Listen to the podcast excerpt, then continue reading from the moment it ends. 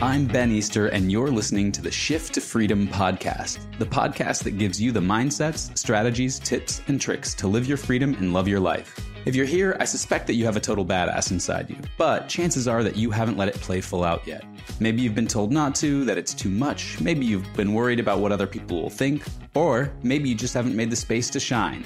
If any of that sounds familiar, you've come to the right place. Each week, my co-hosts and I will be exposing the lies that keep that badass chained and, more importantly, sharing the tools to help you break free and share that most authentic you with the world. So, if you want more freedom, possibility, or courage, then I'd invite you to take a deep breath, get curious, and listen carefully for your shift to freedom.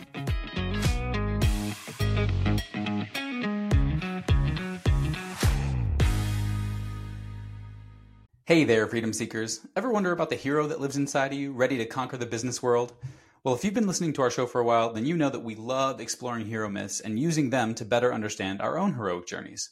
I wanted to make these stories even more actionable for you, so we built a way for you to uncover your business superpowers, avoid potential pitfalls, and see your entrepreneurial journey in a whole new light. Ready to discover your business owner hero type? Check out the show notes or head over to lucidshiftcoaching.com forward slash quiz to take our free quiz and learn which heroic energy you embody in your business. It only takes a few minutes and it's free. Your heroic journey awaits. Welcome back to the Shift to Freedom podcast. I'm your host, Ben Easter. I'm here with my lovely wife, Paige Easter. And today we're going to actually, uh, first I just want to give a quick nod to sleep and the power of sleep and how important sleep is, because God, I feel amazing today. And I have been sleeping really well lately. And I just, uh, it makes such a huge difference. I'm like seeing that there's like l- fewer dark bags under my eyes. It's like, it's really, uh, it's really, it turns out it's really important to to rest. So this is just your Your reminder, everyone, to rest. Uh, but today we're going to be talking about optimism, Paige. I'm really excited about this topic. Um, I recently picked up the book Learned Optimism by Martin Seligman, and I, you know, it's really interesting because I have thought about the topic of optimism in a lot of different ways, and this book has really just opened my mind in a different way of thinking about optimism. He relates everything back to thoughts again, and just like doing... doing examination on the thoughts that we're thinking and how that relates to our experience of our reality. And it's, I'm so excited for this topic. Yeah. So for those of you who don't know, um, Martin Seligman is called, sometimes called the father of positive psychology. So basically he noticed this thing back in the, what was it, eighties? nineties, uh, yeah. That previously all psychology and, and even commonly today, a lot of psychology is practiced with a diagnosis model. So there's like something wrong with you and we're trying to fix something that's wrong with you. And Martin Seligman was the first person to come, come along famously. Uh, the Buddha did it, but Martin Seligman was the first person to come along famously and, uh, and sort of say, what if there's nothing wrong with us? And what if there, there's an approach to psychology, which is about um, kind of optimizing and, and, having us be having everything be like better rather than thinking of like trying to fix something that's broken. We're trying to enhance something that's already working. Um, and this was like a revolutionary idea in uh, psychology. And, um, and I think it's, it's awesome that we're, you know, I think today there's, it's a lot more common. In fact, we'll, we'll give the quick caveat uh, and, and disclaimer about toxic positivity, which is now a thing that was not a thing uh, before Doctor Seligman mm-hmm. existed. Um, but, uh, but anyway, so quick nod to him.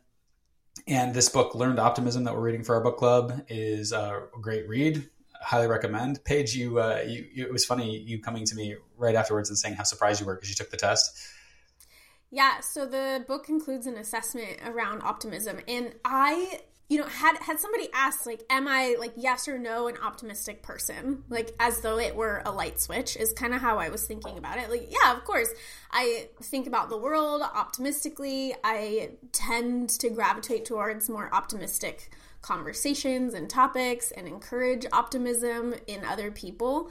Um, and my results on this assessment were that I am moderately optimistic, and even one of the domains was like moderately pessimistic. And I was really shocked. Um, and I think part of it is that, you know, if we take an overview of like, what does optimism mean? Like a tendency towards positive thinking. Um, but then there's like a zoom in and look at different domains of that. And so in his book, there's like, how personal do you take things? How per- like, what's your self-esteem? When something happens in your reality, what kind of interpretation do you give your role in that? Let's double click on that on that thing you just said for just a second. So um, yeah. How personally do you take things? So meaning like when a good thing or a bad thing happens to us in our lives, quote unquote, mm-hmm. obviously I'm going to put air quotes around those words. Mm-hmm. Um, what do you take your role to be in it? So like, for example, mm-hmm. uh, a pessimistic person might say, uh, this thing happened because I am flawed. Mm-hmm. And an optimistic person, again, in a black and white way of looking at it, an optimistic yeah. person might say, this this bad thing happened to me because of the world and the way that things out there were in this situation or something like that, mm-hmm. right? Yeah, and I think that there's kind of, I mean, we can dig a little deeper and look at, it. Did this thing happen because of my role in it, and was it good or not?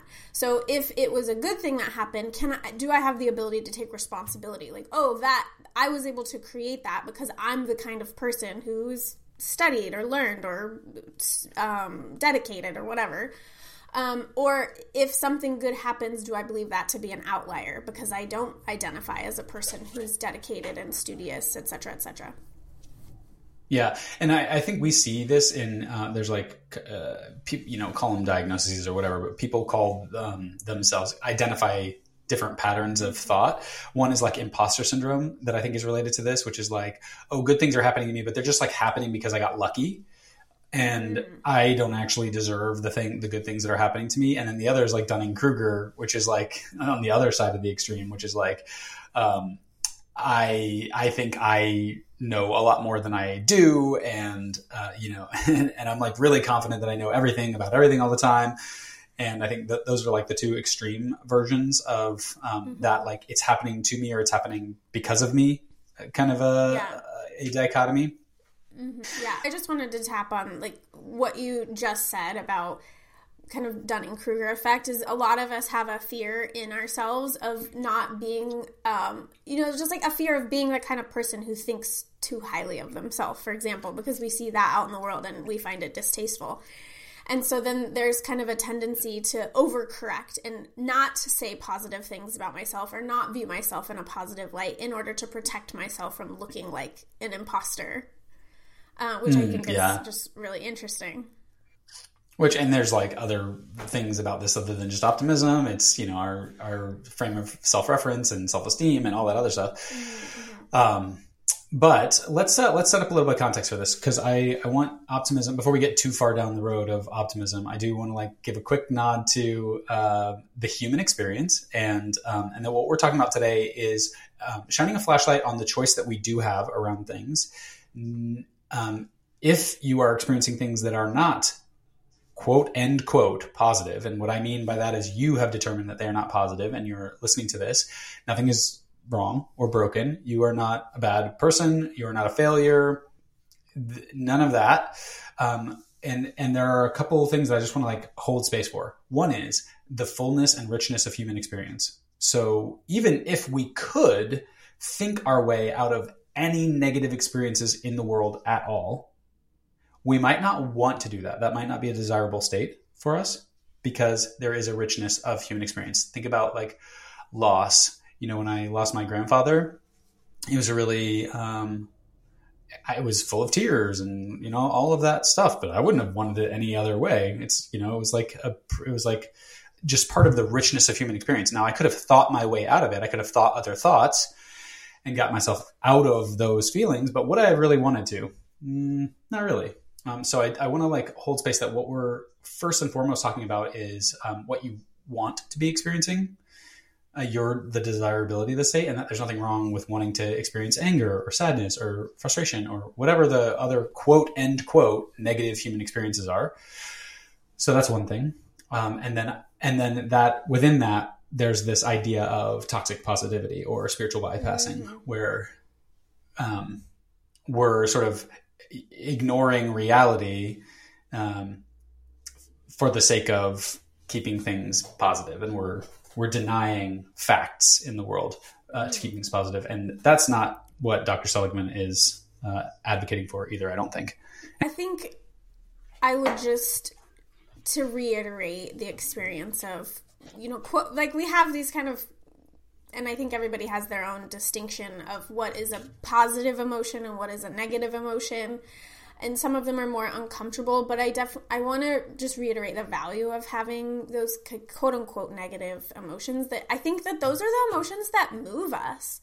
We experience anger, and it's a little uncomfortable, but then in order to solve for that anger, we might, you know, advocate for change in the world. Um, and when we experience grief, you know, like you mentioned your grandfather passing away, then you get to experience grief in community and be keeping the memory of somebody alive. And that's a very bonding experience. And so I think that be on the lookout for your own emotional experience and notice if you're labeling it as like bad or good, and maybe think about it as useful or not useful instead. Like those terms, thinking about it in those terms might be a little more helpful. And just for ex- accepting that those negative emotions are valuable, that we want to have those. Yeah, I mean, sometimes we want to have them when we want to have them. And also, I think that what you're saying, and just to double click on it and give maybe a little bit of a frame of reference for this, um, these, like, again, quote unquote negative emotions. Um, actually, I think Tony Robbins had a framework for this, which I really liked a lot. And I don't know if he got it from somewhere else, but the idea was... Um, that anger is a desire for more control in the world. Like you want, you want, like when we're angry and we're shouting, we like, we want, uh, you know, like when we're shouting, we're trying to make somebody else understand us more. Right. Mm-hmm. Um, and so anger is like a, a desire for more control in the world. And then, um, and, and both of these actually are kind of a way of controlling, but, and then depression or sadness is a, is a longing for connection. It's like asking for connection. So, um, so when we want, we want to have more power in the world, we'll get angry. And then when we want to have more connection in the world, we'll get sad. And that is like, these are, um, the reason I'm drawing this distinction is because I think it's a useful, uh, it's nice to realize that these have kind of positive intents behind them, and to think of them in terms of these positive intents can sometimes remove some of those labels of judgment or whatever. Now, I'm not saying it's going to be any more socially acceptable to be angry with people, or that it's going to be any more fun to be sad. But uh, I think to give the quote unquote devil his due, or to like, you know, give to give yourself some credit for that. These things are happening out of some desire, some human desire that we have, um, that we yeah. might want to meet in the world, rather than just yeah, labeling them as totally. bad or whatever. Yeah. And I think that's a big part of what this whole conversation is about for me, is examining the intent behind what it is we're trying to achieve and thinking through, will this line of thinking actually, or this line of action actually get me that result? And just like slow down and digest your thinking and um, start thinking about new ways that might help you get the results that you actually want in the world. Yeah. And so that's what we're talking about in, in today's talk. We're really talking about our thoughts and the choice that we have in our thoughts and the use of those thoughts in getting us what we want to experience. Because if we want to experience anger, or you want to experience sadness, that's great. But if you want to experience happy, happiness, or you want to experience optimism, that's also great. And you, and we can use our thoughts in either of those cases to do. Now, that doesn't mean that it's easy necessarily, because we'll have our default thoughts. And we're going to have the ways that we've practiced thinking, and you know, we're all in our own kind of pattern of clusters of behaviors, and there's nothing wrong with any of that. So like I, my invitation is to approach all of this with love for ourselves, no matter where you're at and you know, what part of the journey you're in. And also really hold space. If you want to experience sadness, if you want to experience anger, if you want to experience any of those quote unquote negative emotions, by all means, like, be honest with yourself and allow yourself to experience that, because isn't that part of being human in the world? Yeah, totally. Yeah. All right. So yeah. With all that caveat aside, now how do we actually do the thing, Paige? What do we, how do we, um, how would Doctor Seligman invite us to practice optimism, to learn optimism? The first step is he gives a framework for examining our thoughts, and it's an A B C. The adversity is the first step. So noticing when the negative experience comes up, when you have feelings that don't feel very good, and what's going on that created that feeling for you. And then the second step is the beliefs. So the reflexive thoughts that you think in these situations, and just list them down. And I really want to encourage everybody listening right now, because I've been doing this work over the past few days, actually like sitting down and writing down my A B C. And I think that there's like a resistance I have within myself when I'm writing down my beliefs, my thoughts, where I'm like, well, that's not actually true. And I kind of, I have Edit, a temptation. Censor. to, yeah.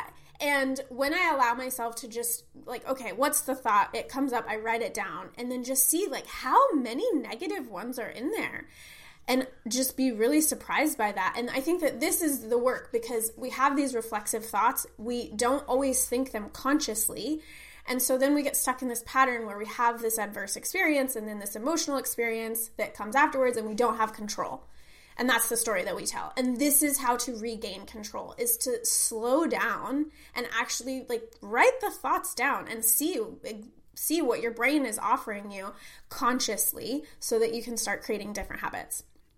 And then yeah, and I think that's see... that's the part of the antidote to the toxic positivity conversation, to just like re- bring that back up and remind it, is because the, the idea with this toxic pos- positivity thing is that we're like kind of ignoring all of our, any negative emotions. And we're just like, oh, everything's sunshine and daisies. And that there's something uh, inherently mm-hmm. flawed with that. And I, I like to think of this as almost like a closet. You've got this closet that's full of clutter or something like that. And you know, mm-hmm. it does, it's not repairing anything to just not look in that closet. Yeah. And actually the closet's not so bad as all that when we, but it has a lot of power mm-hmm. over us when we're not handling it, when we've got these like totally. kind of unresolved tolerations. Yeah. And so by like, by doing what this exercise that you're advocating for, Paige, which is like mm-hmm. getting your thoughts out of your head and onto paper so yeah, that you can see totally. them and externalize them a little bit. Uh, yeah. It's really useful, because then we're not just shoving them away and thinking, oh, everything's positive, everything's nice, yeah. when there's a lot of shit for us to process and handle. Totally. I have a slightly different metaphor that I like to enter into in this context, is taking a look under the bed. So like if a kid comes and says, I'm afraid there's a monster under my bed, and we just tell that kid, no, there's no monster under there. You're denying their reality. And they don't get the experience of, you know, really thinking through, is it true? Is it useful? What's, what is an alternate ex- explanation? So I like to think of, you know, our internal self as a kid that has like, there's an un, uh, like an illogical concern or fear in the world. And what if we just like get down on the floor and look under the bed and see, like really like look at what's in there, instead of Uh, just kind of brushing it under the rug, so to say. And I think that that is like what po- toxic positivity is, is like denying the reality that there's this thing going on and just trying to push it under the rug. But then you have a little kid that's like, okay, cool, we can say that there's no monster under the bed, but I'm still having this emotional experience. I'm still scared, yeah. I'm still scared, yeah. Exactly. Yeah. Okay, so, yeah. so the adverse is adverse experience is the A, the B is the beliefs, and the C is the consequences. When I'm thinking these kinds of thoughts, what, what, how do I show up? What, like, what are the results, the actions that I take, the results of those actions, the emotional experiences that I have, et cetera, et cetera. And you can see echoes of this in a lot of other ways of uh, looking at unpacking mindset stuff. So, for example, uh, Byron Katie's The Work is part of this. That's where you're investigating your, you know, your beliefs. Are they true? And then what happens if you're believing them? The model, um, you know, Brooke Castillo popularized this model, the C T F A R, circumstances, thoughts, feelings, actions, results, which is another way of of looking at some of this work. Um, but that came from, as I understand it, R E B T, um, and so what we're really doing is we're we're exploring the the actual state of our being. We're investigating our thinking about that state of being, and then we're uh, and then we're understanding when we are believing about the world that way. What are the what's happening in the world? What's what consequences? Who do we become? What happens out there? And so that's some of the work that we're doing here. Yeah. yeah. Anything to add to that? One, one of the I, maybe we could call it an overgeneralization, but one of the ways I've been thinking about the consequences is that the negative streams of thought tend to be a closing up, a disconnecting, a pulling away, and the positive ones are kind of an opening up, a willingness to engage, a problem solve.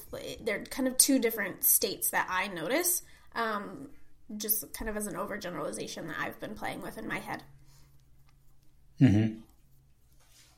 That would be, I mean, that would be like, I mean, for example, that would be like um, depression is closing ourselves into our bed, for example, and mm-hmm. kind of would, retreating from the world, and anger is sort of closing our mind to other people and mm-hmm. trying to charge forward despite, okay.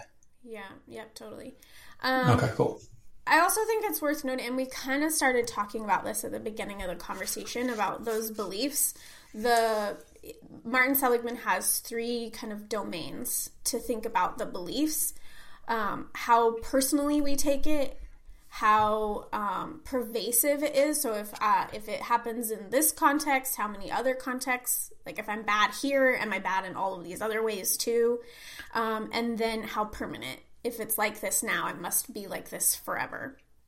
And and this, again, this is about our beliefs about the situation. So do I believe that this is me, that I am the fault at fault here? Do I believe that this always happens in every situation? And do I believe that, or like in every situation? And do I believe that this will always happen, like forever, that I'm doomed to this being a thing? Yeah. Yeah, totally. Mm-hmm. Um, cool. And then there's, in his framework, there's a an A, B, C, D, E. And so the D is the dispute. It means going back into those thoughts and looking at them, seeing if they make sense logically, if there's any evidence to support them, um, and even looking at, like, all their, are there alternative explanations? And then how useful are those thoughts? When you think those thoughts, what shows up in the consequence line? Your feelings, the shutting down, the giving up, et cetera, et cetera. And so then thinking, what are some alternate thoughts that I could think that would be more useful, that would be more energizing? And then that's the E, is assessing your energy around energy. Different thoughts. What's energizing? Yeah. yeah. Cool. Yeah, and, and you can see, again, you can see that harkens back to Byron Katie's The Work again, because, but she just reverses the order. She asks first, is it true? Can you be absolutely sure that it's, that it's true? This thought, can you be absolutely sure? Like, I'm a bad person. Is it true? Yeah, I'm a bad person. Can you be absolutely sure that you're a bad person in every situation? Can you think of any situations where you might not be a bad person? Might there be any door open for not being a bad person? That sort of thing. And then what happens when you're thinking the thought? What happens when you're believing that it's true that I'm a bad person? Well, I'm showing up as a bad person. I'm beating myself up about things. I'm like, I'm, you know, kind of getting out of touch of, with humanity and, and all that sort of thing. So um, what are the consequences of that? And so he's got a different, I like this A B C D E model because yeah. it's e- kind of maybe easier to remember than The Work. Maybe four questions and turnaround. Um, yeah. But yeah, so, so we're in, and I guess I want to hold a little bit of space here because I, I don't think that the A and the B's are always the easiest thing for us to do when we're in a, and look, listen to me use a judgment word, easy, but when we're in the grips of a default pattern, a thought pattern, a meaning we've mm-hmm. practiced thinking certain ways. I don't think it's always um, so obvious for us to notice that now is a time to practice this kind of a thing. And this is where I want to hold space for um, meditation or mindfulness or some mindfulness. Kind of practice of becoming aware of your thoughts. And I think, Paige, you, you're like where you're talking about writing them down, even that kind of a practice mm-hmm. done on a recurring basis can help us yeah. to Um, to external, to, to again, be in the practice of questioning our thoughts. Because otherwise, the thing is, we'll just be in, caught up in our thoughts and we won't notice that we're having thoughts about the world or that we're feeling pessimistic or that we're feeling defeated. Um, mm-hmm. Cause it'll just kind of feel like we're describing reality the way that it is. And we're just going about our lives. And most of us are busy doing lots of other things with our time. Right. So, um, it won't always be uh, obvious. And that's the thing is like, we, we really want to, if we want to change around this, we want to somehow make it obvious to us that there is an opportunity for change. So yeah. mindfulness, recognizing your thinking, doing thought downloads like this, or um, mm-hmm. thought dumps or processing thought thoughts, like, journaling. What's it? A, a thought, thought log, like dialectical yeah. behavior therapy has like a specific protocol that includes cognitive distortions, which I actually think that uh, this looking at beliefs in these three, three domains of how personal, pervasive, and permanent do I think, am I assessing the kind of reality of this adversity that I'm facing um, is a little simpler and more useful than like a D B T thought log. Mm. And, and, and for me, I think it's, I'm doing that. The, the pervasiveness thing is one of my biggest clues. And I, I don't, I, I don't know if this is right or wrong for anybody else, but for me, it's like when I start to notice that I'm like, sort of, I've got the crayon out of the box, like the depressed crayon out of the box, and I'm coloring everything outside of the lines, lines with that, that I start to get, start to, um, really notice, that's like, that raises a flag. I call it a flag on the field. That like raises mm-hmm. a flag for me to be like, oh, this is definitely an opportunity for me to investigate my thinking and find out what is going on. I have a same similar flag on the field for me is language, like always and never. That's always like my mm-hmm. biggest one of like, oh, I'm making broad overgeneralizations and these are cognitive distortions and it's time to take a look at, is it true? Mm-hmm. Yeah. And then there's practical things and there's thought things. So there's like the, the facts that are happening in the world. I think that's a, that's a really useful question. Like, is it true? And like, really like getting curious about, can you absolutely actually know that this thing is true? Could, could it be proven in a court of law? Like, could we all right. agree, or would there be some su- subjective dissent?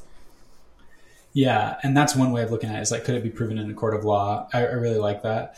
Um, I like to question the this thing a lot just because it, it gives us more space. It gives us more possibility is to actually question, you know, like going to the Matrix, I think is like a great example of this. Like, can you know that anything that's happening in this world is true? I mean, that may be like a really strong example. That's what Descartes did in his uh, in his meditations. And he's like, mm, actually, I can't do a lot of philosophy after I do that. So, uh, but I do think it is useful to give us a little bit of distance to say like, well, actually, could I imagine a world where I'm, I'm deceived in some way and, you know, through no, no fault of my own, I'm believing that this thing is true, but it's actually not. Could I imagine a world where it's not true? Because if we're, because those are the two, I think the two essential questions. Is it true? And is it useful? Is this thing true? And is it useful? If it's true and it's useful, great, keep it. If it's true and it's not useful, maybe we can look at a different truth. Okay. And very, by the way, very few things are going to be true and not useful. I think that's just like my personal opinion. Prove me wrong out there if you want. Um, but if it's not true, is it not true, but useful? Hey, great. Keep it. I mean, like, I, I don't know. I'm a big fan of uh, the sort of the positive uh, illusions, like deceiving ourselves in a, in a resourceful way, I think is actually kind of useful. Uh, we, we do it all the time in unresourceful ways, so why not have some out there that are deceiving ourselves in, in resourceful ways? Um, and then if it's not true and it's not useful, that's the big one to look out for. Like, why are we holding on to something if it's not true and it's mm-hmm. not useful? Why keep that around? So I think those are the two uh, the guiding questions for not just Martin Seligman's work, but really anytime you want to do this kind of thought work. Is, is it true and is it useful? Yeah, I agree. Yeah. Totally. So I think we've done some practical stuff around this. Anything else to add? Anything you think that uh, Doctor Seligman would add to this conversation in this context? Um, I think we kind of already touched on it, but it's worth mentioning again. Of a healthy assessment of optimism and using it in a way that isn't toxic. So kind of reading the room and knowing like, is it is it time now to just be with emotions and be in them and experience them and create space for them to be okay? And when is it time to, okay, that's enough, we're ready to move on? And if so, how do we do that in a way that's not toxic? Because we don't want to deny the reality that there's a monster under the bed. If we're really believing that, we want to be patient and loving and kind and nurturing around it. Yeah, and I think it, uh, that's it's really useful to just notice that what happens when we do that toxic positivity is we can cut ourselves off from connection with others. Mm-hmm. If if other people are having a genuine human experience, whether or not there's a monster under the bed, okay, we can totally. we can notice that the person is having the experience of there being a monster under the bed, right? And so for us to dismiss their experience as inconsequential or non-real without their buy-in into that, now we've just created a barrier between us and them. And And mm-hmm. again, sometimes that's useful and that's what we want to do. And sometimes w- what we want is to prioritize the connection between ourselves and that person. And if then, if we want that, uh, the connection experience with them, then denying their experience is going to be a really, we're going to have a rough, a rough time of it if we want connection afterwards, because we're going to lose that connection. We're going to be dismissing their experience. Yeah. Right. This is where like the, the like validation comes in, uh, validating somebody else's experience, which I, for a long time, I had a really hard time with that. And I also had a really hard time with connection sometimes, because someone will be having an experience. You've probably experienced this with me actually, Paige, where you're having an experience and I'm like, yeah, but do you, is that, is that what you want to be experiencing? But that is like a very harsh question to ask before first saying, well, uh, let's see about the monster under the bed. you know, I mean, I think that's my intention behind it, is to like investigate totally. whether or not there's a monster under the bed. Yeah. Um, yeah. But there but wants to be like an, an, an entering into a mutual reality. Like, oh, if there were a monster in the bed, I could totally see how that would be really scary. Yeah, that would be really scary. Yeah. Totally. That would be really scary. Okay. So maybe there's a monster under the bed, but like, what if there wasn't? And now we're entering into like a creative alternate reality that's actually kind of playful and resourceful. Totally. Yeah. And, and, you know, everybody's not, this isn't, we're not thinking about this in ways that I think are common, commonly accessed uh, or normalized. And so like, if you're listening to this podcast, chances are you're doing a lot more personal development work than maybe some other people in the world. So also holding space for them not having a framework for coming into this and, and wanting to kind of build a bridge to slowly get there if you want to invite people, other people into this kind of work. So, yeah. um, A great conversation, Paige. Thanks so much for uh, connecting with me about Doctor Thanks, Doctor Seligman, wherever you are. Uh, we really appreciate you uh, being the uh, the patriarch of optimism. I don't know. I don't really like the that. Father of that language. Psychology. Yeah. yeah. Um, I, was trying, I was trying to do some wordplay there, but uh, anyway. Um, so thanks all for listening. Live your freedom and love your life. Hey there, shifters. If you enjoy the podcast and you've been wanting to take your game to the next level, you might want to hear about our new program. We're calling it The Mindset Gym, and it's a virtual community where we take all the tips, tricks, and strategies, and we put them into practice. Ever notice how when you go to an exercise class, you always seem to push a little harder than when you work out on your own? Well, The Mindset Gym is like a group exercise class for your business. Imagine a community of badass business owners coming together a couple of times a month to work on their mindsets, strategies, and find some business besties. It's all about practicing together. Sound like something you might want to be a part of? Check out the link in the show notes or go to lucidshiftcoaching.com forward slash the dash mindset dash gym to learn more.